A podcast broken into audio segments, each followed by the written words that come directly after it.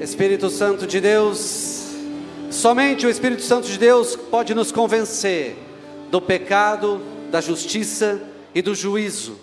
Espírito Santo de Deus, fica conosco nesta noite, fala aos nossos corações, em nome de Jesus. Aplauda o Senhor, aplauda o único que é digno de receber honra, glória, poder e autoridade. Aleluia, aleluia. Pode se assentar.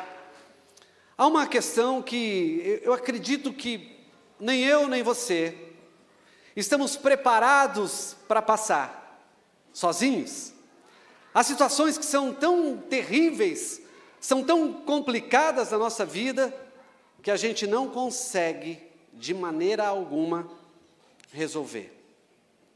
As crianças podem sair, aquelas que estão aguardando aqui, fiquem à vontade, já estamos preparados para receber.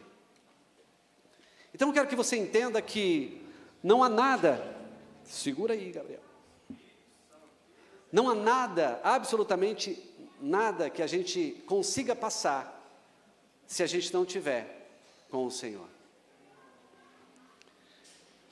Eu tenho uma tia, talvez alguns aqui conheçam, eu venho para Cristo.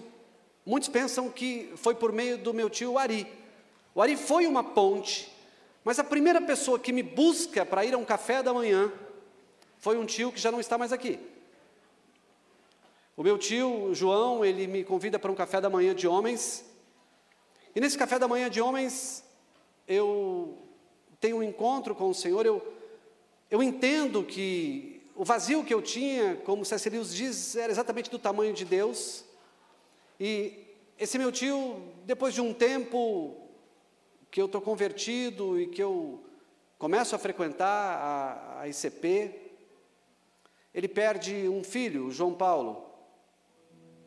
E depois que o João Paulo parte, depois de algum tempo também, ele parte. Nesse tempo também, um neto dele teve uma doença chamada doença de púrpura, um menino lindo, cheio de saúde, cheio de vida, morre também. E a gente hoje encontra a tia Mirtes, a gente pergunta, e aí tia Mirtes? Ela fala assim, Deus é tão bom comigo. Ela perde o marido, ela perde o filho, ela perde o neto, e se não me falha a memória, ela perde também nesse mesmo período a mãe dela. Então, num período de 5 a 6 anos, a tia Mirtes perde muita gente da família. E ela diz que Deus é muito bom com ela. Eu tenho a impressão que eu e você, nós não temos capacidade de passar por provações. Às vezes a gente acha que está pronto para uma provação e nós não estamos preparados para a provação. E por incrível que pareça, o que eu quero lhe trazer nessa noite é que o passar por provações dá a você alguns aprendizados super importantes. Às vezes é necessário que a gente aprenda a lidar com as provações, para sermos de fato sábios em Deus. E como lidar então com as provações, como lidar com elas? A primeira coisa que eu preciso te dizer é que para lidar com provação, a gente só consegue se a gente tiver a sabedoria dos céus. Não tem como eu passar por uma provação por mim mesmo. Não tem como eu enfrentar uma provação, uma batalha na sabedoria humana. Mas qual é a sabedoria dos céus então? De onde vem essa sabedoria? Como é que eu vou administrar essa sabedoria? Como é que eu vou buscar essa sabedoria que vem dos céus? Sabedoria, para mim, eu estou colocando aquilo que eu consigo perceber de sabedoria dentro da minha pequenez.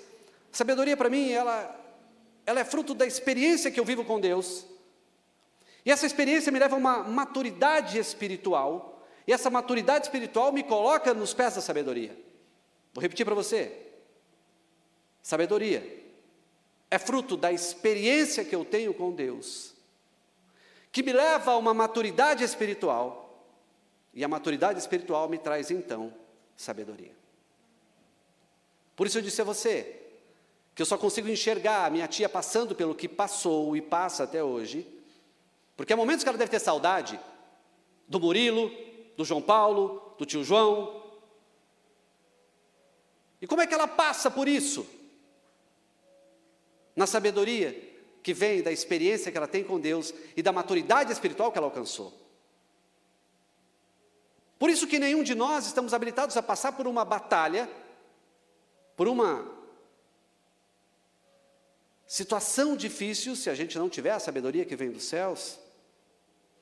A sabedoria sempre vai fazer com que eu e você passemos por provações. E quando eu entro numa provação, essa é uma prova inconteste de que para que eu passe pela provação eu não posso aceitar a proposta. Eu preciso seguir no propósito. E às vezes nós, diante de uma batalha, diante de uma proposta, diante de um momento de dificuldade, o que às vezes acontece na nossa vida é que a gente aceita a proposta e se desvia do propósito. Todas as vezes que eu me desvio do propósito e aceito uma proposta, eu estou dando a certeza a Satanás de que eu não tenho experiência e maturidade espiritual para enfrentar o que Deus me permite passar. O livro de Tiago, que é o livro que nós estamos estudando neste tempo, é uma carta escrita aos judeus do primeiro século. Tá, judeus do primeiro século, então por que que a gente está falando de Tiago agora? Simples, porque é extremamente atual, porque é algo que hoje, se você ler a carta de Tiago, se você ler os capítulos que ali estão, e são poucos, você vai ter tanta sabedoria, mas tanta sabedoria, que você vai aprender a passar por batalhas, e isso não vai te afetar. Então, por mais que as cartas de Tiago tenham sido escritas aos judeus do primeiro século, ela se torna, para mim e para você, extremamente atual. Essa carta, ou essas cartas, elas foram escritas para resolver problemas. E aí eu te pergunto, temos ou não temos problemas hoje? Eles estão onde? Eles estão aqui, ó, dentro da igreja. É que aqui a gente disfarça e parece que eles não aparecem. Mas o que a gente é lá fora, muitas vezes a gente é pior aqui dentro. Então a carta de Tiago vem para resolver problema. A carta também vem para que a gente entenda o que é passar por provações, muitas vezes. A quem se destina essa carta? A pessoas que passavam por duras provações. A pessoas que estavam sendo tentadas a pecar. A pessoas que estavam sendo humilhadas por ricos. Alguns até roubados por esses ricos. Mas também, atenção, se a carta foi escrita a pessoas que passavam por duras provações, pessoas que estavam sendo tentadas a pecar, se a carta, que eu vou ler apenas parte dela, das cartas, ela também mostra que ela nos dá dicas de como passar por provações. Esta mesma estrutura de Tiago, ela foi escrita para crentes que desejavam a liderança na igreja.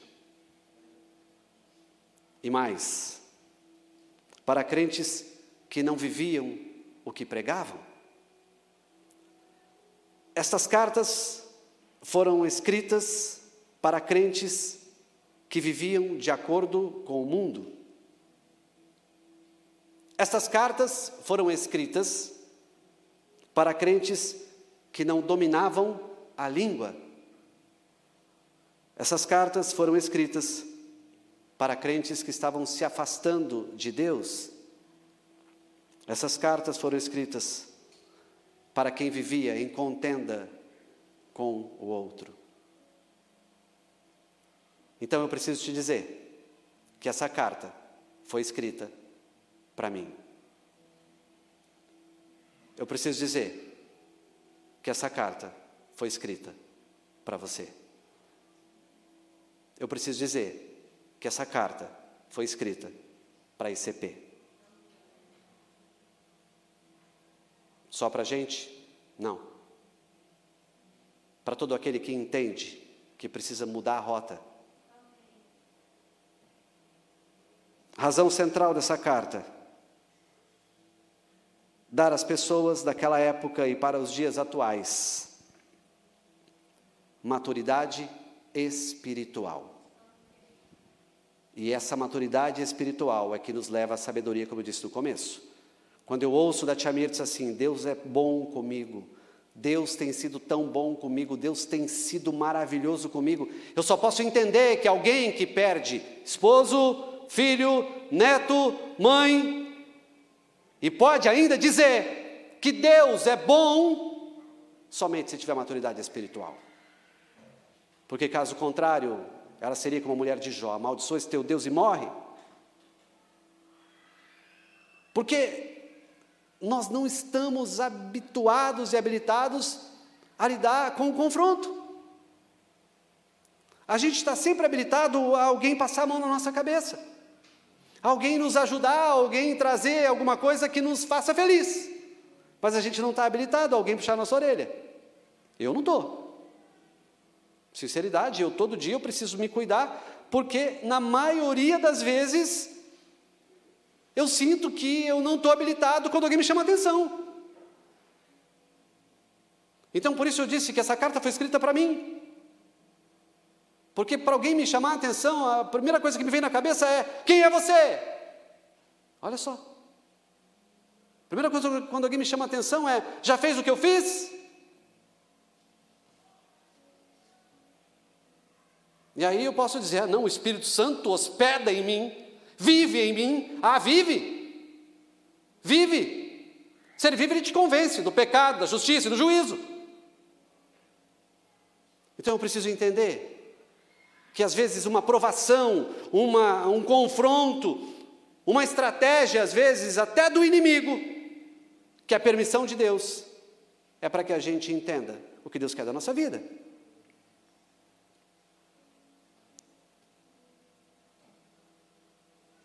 Uma das questões que as cartas trazem para nós é que nós aprendemos, mas não colocamos em prática o que aprendemos. Então, vamos entender que por que a gente não coloca o que a gente aprende em prática? Porque a nossa carne luta contra o mundo espiritual o tempo todo. E um dos grandes problemas que a gente enfrenta é esse: como que a gente vai colocar em prática aquilo que a gente fala, aquilo que a gente professa, aquilo que a gente crê e aquilo que a gente prega.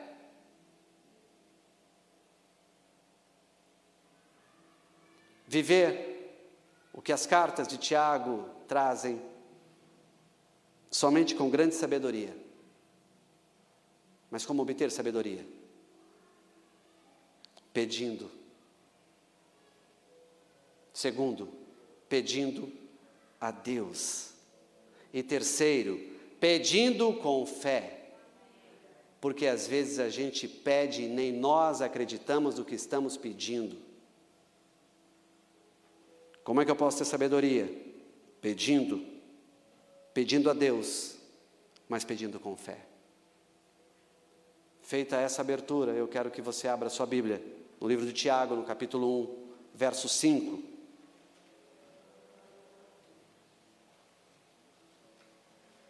Tiago 1, verso 5.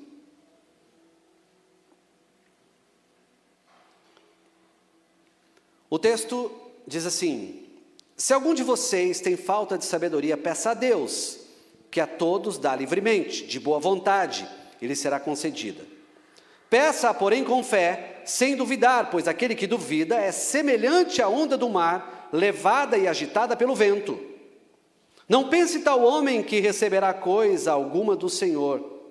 É alguém que tem mente dividida e é instável em tudo que faz. O irmão de condição humilde deve orgulhar-se quando estiver em elevada posição. E o rico deve orgulhar-se, passar a viver em condição humilde, porque passará como a flor do campo. Pois o sol se levanta, traz o calor e seca a planta, cai então a sua flor, e é destruída a beleza da sua aparência. Da mesma forma o rico murchará em meio aos seus afazeres. Feliz é o homem que persevera na provação, porque depois de aprovado receberá a coroa da vida que Deus prometeu aos que o amam. Senhor, esta é a Tua palavra, louvamos o Senhor por ela e queremos ficar apenas com ela, porque ela é quem nos conduz nessa noite. Deus nos prova, pois Ele quer nos desmamar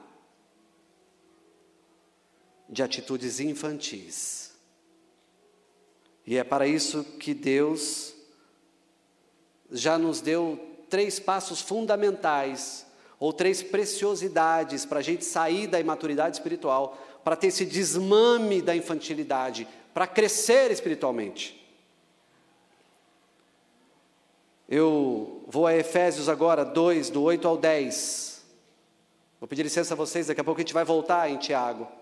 Mas só para você entender essas 3 grandes obras que Cristo fez por nós, para que a gente saísse dessa imaturidade e aprendesse a lidar com provação, com problema, com afronta, com tudo. Efésios 2, do 8 ao 10 diz assim: pois vocês são salvos pela graça, por meio da fé, e isto não vem de vocês, é dom de Deus, diz aí o texto. Não por obras, para que ninguém se glorie, porque somos criação de Deus realizada em Cristo Jesus para fazermos boas obras, as quais Deus preparou de antemão para que nós a praticássemos. Sabe quais são as 3 grandes entregas de Deus para nós? Primeiro, Deus realizou por nós. Entenda isso. Primeiro, Deus realizou por nós salvação. Primeira coisa, Ele realizou por nós. Nós estávamos mortos e entregues nos nossos delitos e pecados. E Deus, aqui em Efésios, a gente encontra exatamente essa resposta de que Deus realizou por nós a salvação. Depois, Deus realizou em nós a santificação. E depois, Deus realiza por meio de nós o serviço.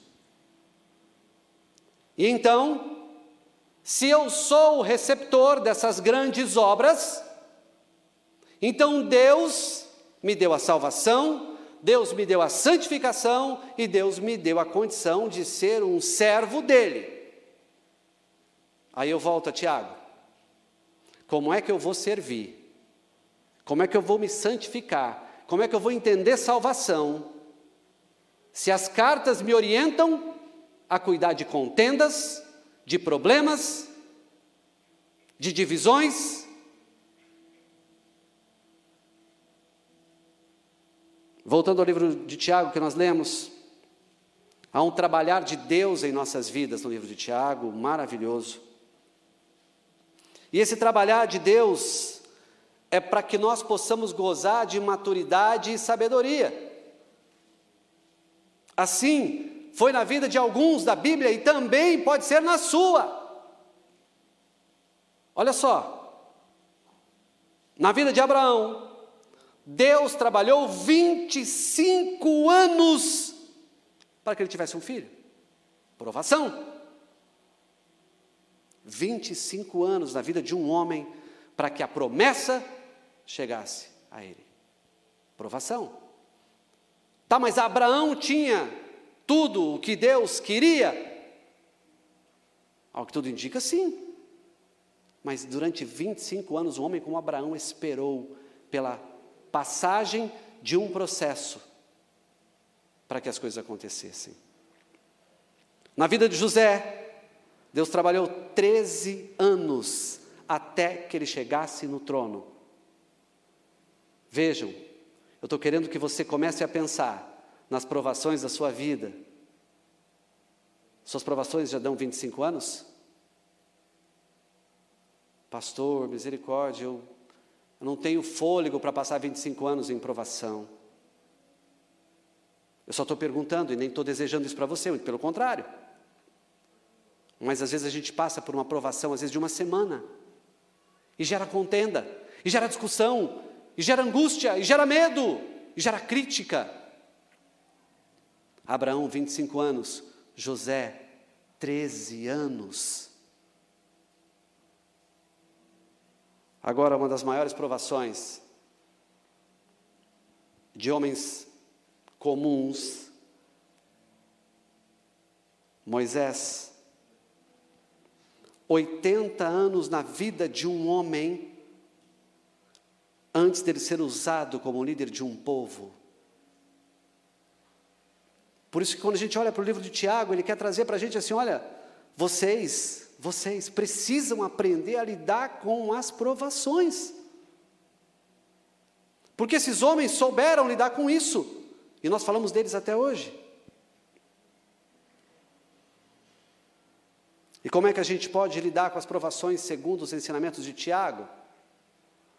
A primeira estratégia para lidar com a provação é pedindo a Deus sabedoria. Primeira estratégia para você lidar com a provação é pedindo a Deus sabedoria para passar por este processo. Tiago 1,5, eu vou ler na King James, porque me chamou a atenção a versão, diz assim, ó, se algum de vós tem falta de sabedoria, rogai a Deus, que a todos concede liberalmente, com grande alegria. Então, como é que eu passo pela provação? Eu preciso pedir a Deus sabedoria, que é o que traz aqui no livro de Tiago. Sabedoria é mais do que conhecimento. Sabedoria é o uso correto do seu conhecimento. Sabedoria, nesse contexto que nós estamos falando, é conhecer a Bíblia, é usar a Bíblia para ver as coisas com os olhos de Deus. O sábio busca maturidade e não prazer. A gente está bem preocupadozinho com o prazer. E a gente não está preocupado, muitas vezes, com a sabedoria. Há em nosso meio pessoas cultas, mas não usam a inteligência com sabedoria. Pois são sabedorias humanas e não divinas, e não buscadas da fonte. Então, como que eu posso começar na minha vida a aprender a lidar com as provações? É pedindo a Deus sabedoria. 2, conhecendo o caráter de Deus em meio às provações. Tiago 1:6-8, vou ler também na King James, diz assim, todavia peça-a com fé, sem qualquer sombra de dúvida, pois quem crê com reservas é semelhante à onda do mar, agitada e levada pelos ventos. O texto segue e diz assim, não imagine tal pessoa que assim receberá coisa alguma do Senhor, pois é vacilante e inconstante em todos os seus caminhos. Tiago compara o homem que ora, mas duvida. Ou seja, se eu quero conhecer o caráter de Deus, eu preciso entender que no caráter dele, no caráter de Deus, está a fonte da sabedoria. E vou dizer uma coisa que está bem clara para mim no caráter de Deus também, além da sabedoria. No caráter de Deus está claro o dar. Deus ama dar alguma coisa a nós. No caráter dele está o desejo de te abençoar. No caráter dele está o desejo de te fazer sair da provação. Porque ele quer doar para você, ele quer te dar algo novo. Deus é doador. A generosidade de Deus é ilimitada. Esse é o caráter dele. Então eu estou na provação, eu preciso pedir a ele sabedoria, e além de pedir sabedoria, eu preciso entender o caráter dele no meio da provação, que é o caráter de doar, que é o caráter de me dar alguma coisa. Deus é ilimitado nos céus e na terra. A acolhida de Deus em meio às provações, ela é garantida. Ele não rejeita quem o busca.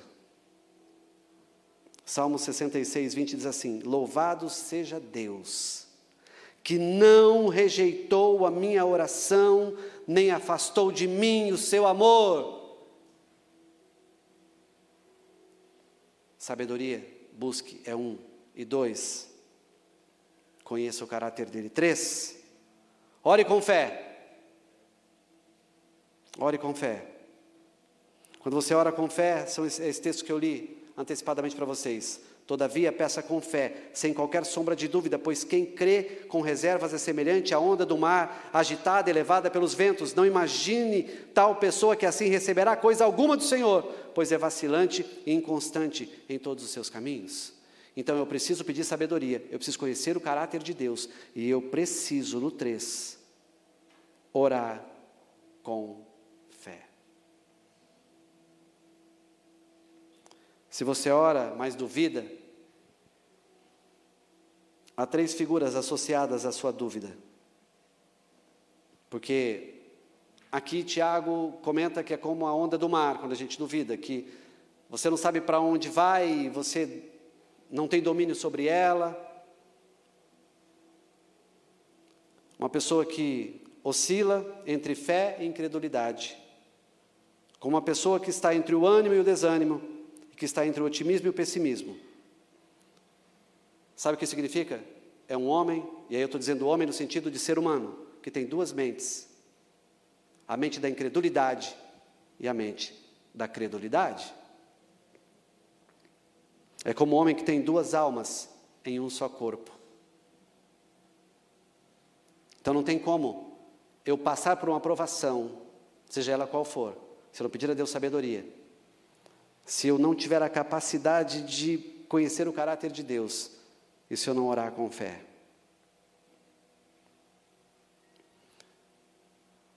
Para passar pelas provações, eu preciso me alegrar com as riquezas que já tenho, especialmente as espirituais.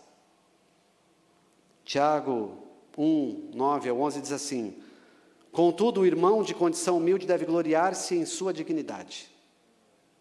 O irmão rico deve orgulhar-se em sua pequenez, pois ele também passará como a erva do campo. 11 diz: porque o sol se levanta com o seu calor intenso, e seca a planta, cai então a sua flor, e toda a sua beleza e glória desvanecem. Da mesma forma, o rico definhará em meio a seus muitos compromissos.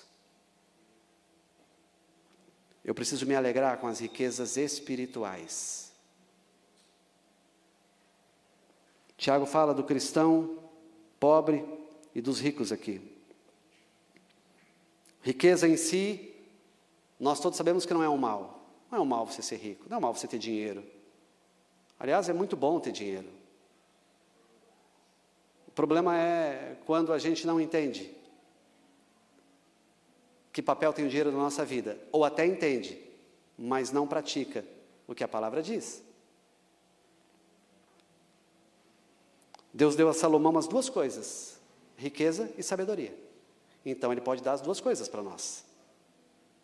Então na batalha eu posso receber riqueza e posso receber sabedoria, no meio da batalha, no meio da tribulação. O pobre deve gloriar-se com o que tem permanente no céu, o rico pelo que não tem permanente na terra.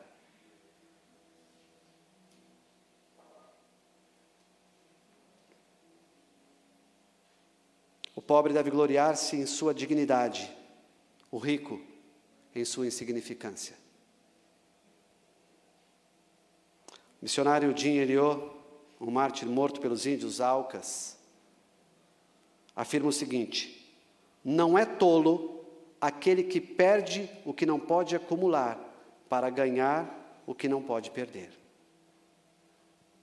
Perder alguma coisa aqui, às vezes, é ganhar na eternidade.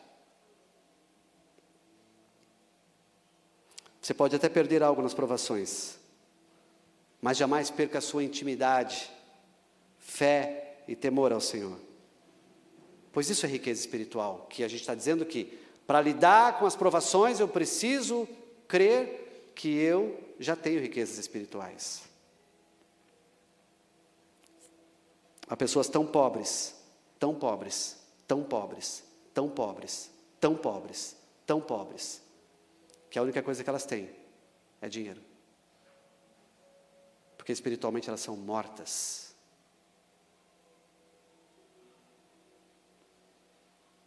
Quinta e última dica que Tiago nos dá nesse livro. Quando eu estou na provação, eu preciso olhar para a recompensa que virá. Esse é o problema. A gente entra no buraco e só consegue enxergar para baixo. Deixa eu dizer uma coisa para você. Você não é tatu para cavar mais para baixo. Você é filho do Deus Altíssimo para sair do buraco e receber algo maior. Então, para lidar com a aprovação, eu preciso já olhar para o que vem lá na frente. O que Deus vai me dar lá na frente? E Tiago diz, olhe para a recompensa. A gente vê no 1:12. Feliz a pessoa que persevera na aprovação, porquanto, após ter sido aprovada, receberá o prêmio da coroa da vida que Deus prometeu aos que o amam. Está na batalha, meu irmão? Deixa eu te dizer uma coisa. Vem aí a coroa da vida. Eu preciso olhar para a recompensa. Deus nos prova para o nosso bem. Por isso somos bem-aventurados. Quando somos provados, desenvolvemos paciência. Somos aprovados. Somos galardoados por Deus. Temos a oportunidade de mostrar nosso amor por Deus. Porque em 2 Coríntios 4, 17 e 18 diz, temos uma grande lição da importância da aprovação e recompensa. Em 2 Coríntios a gente encontra isso. 4, 17 e 18. Diz assim, pois os nossos sofrimentos, leves e momentâneos, estão produzindo para nós uma glória eterna, que pesa mais do que todos eles. Assim, fixamos os nossos olhos, não naquilo que se vê, mas do que não se vê, pois o que se vê é transitório, mas o que não se vê é eterno. Eu vou encerrar te perguntando, vale a pena ser provado? Sim ou não? Sim ou não? Claro que vale! Senão você nunca vai sair da mesmice. Senão para você vai ser sempre comum, tudo que passa na sua vida é comum. A provação te faz passar por momentos difíceis, sim. Só que o verso 12 diz, feliz a pessoa que persevera na aprovação. Porquanto, após ter sido aprovada, receberá o prêmio da coroa da vida, que Deus prometeu aos que amam. Vale a pena ser provado. Os mastros que sustentam os grandes navios, eles foram feitos de madeira das árvores que sobreviveram a altas colinas, vento, chuva, tempestade, sol. E esses mastros só sobreviveram quando eram árvores, porque vergaram, mas não se renderam. Uma palavra muito comum hoje, chamada resiliência. Sabe o que é resiliência? É você dobrar e voltar ao estágio original. Se os mastros de um navio, que sustentam ele sobre as águas, se as madeiras utilizadas nesses navios foram forjadas no alto de colina, é porque tem alguma estratégia para que elas sejam mais fortes.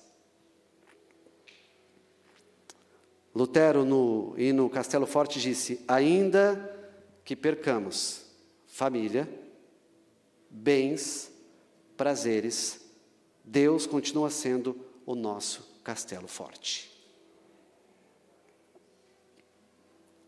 Eu encerro contando uma história que é muito parecida com a da minha tia.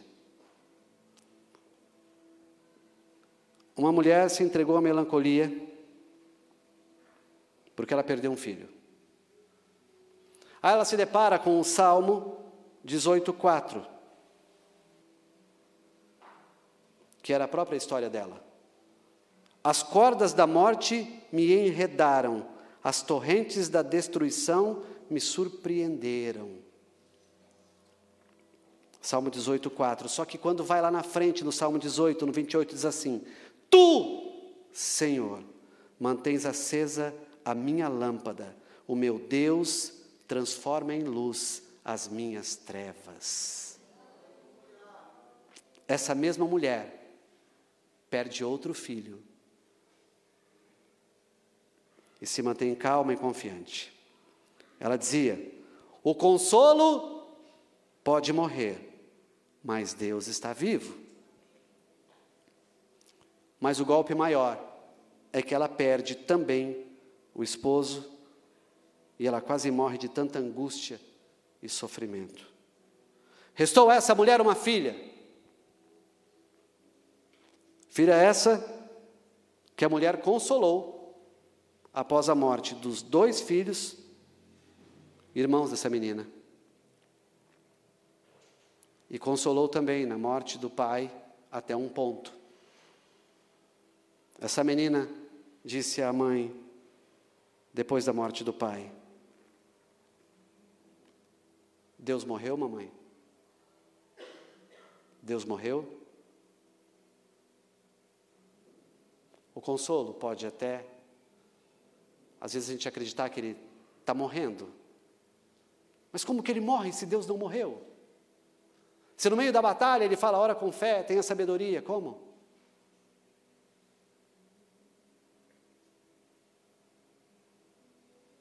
Qual é o nível da sua batalha hoje? Qual é a luta que você está passando?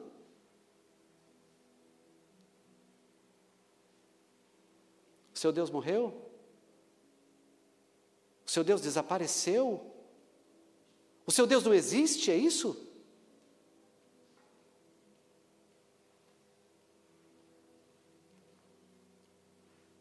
Onde está o seu Deus da provação? Você só tem um Deus das horas mais fáceis? No momento da provação, você não consegue olhar mais para ele, você não consegue mais pensar em quem ele é.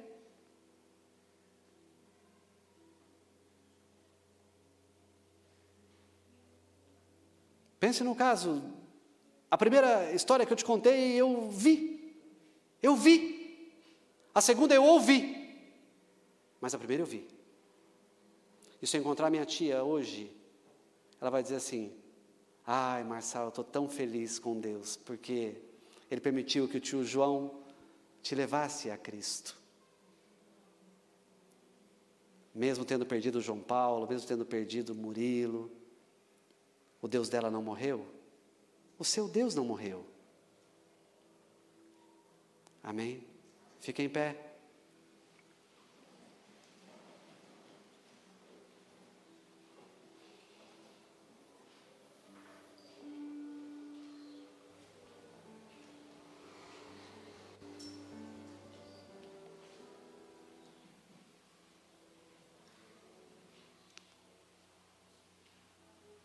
Você tem falta de sabedoria? A Bíblia diz para você pedir a Deus. Ele concede a você de maneira liberal e com alegria.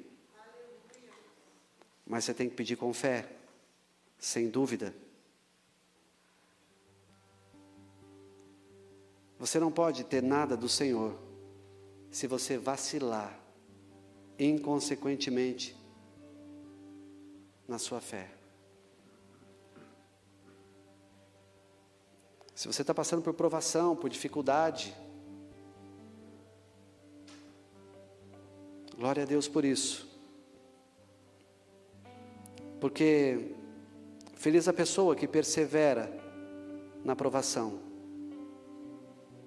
porque essa pessoa vai ser aprovada e ela receberá, após a aprovação, o prêmio chamado Coroa da Vida, que Deus prometeu aos que amam.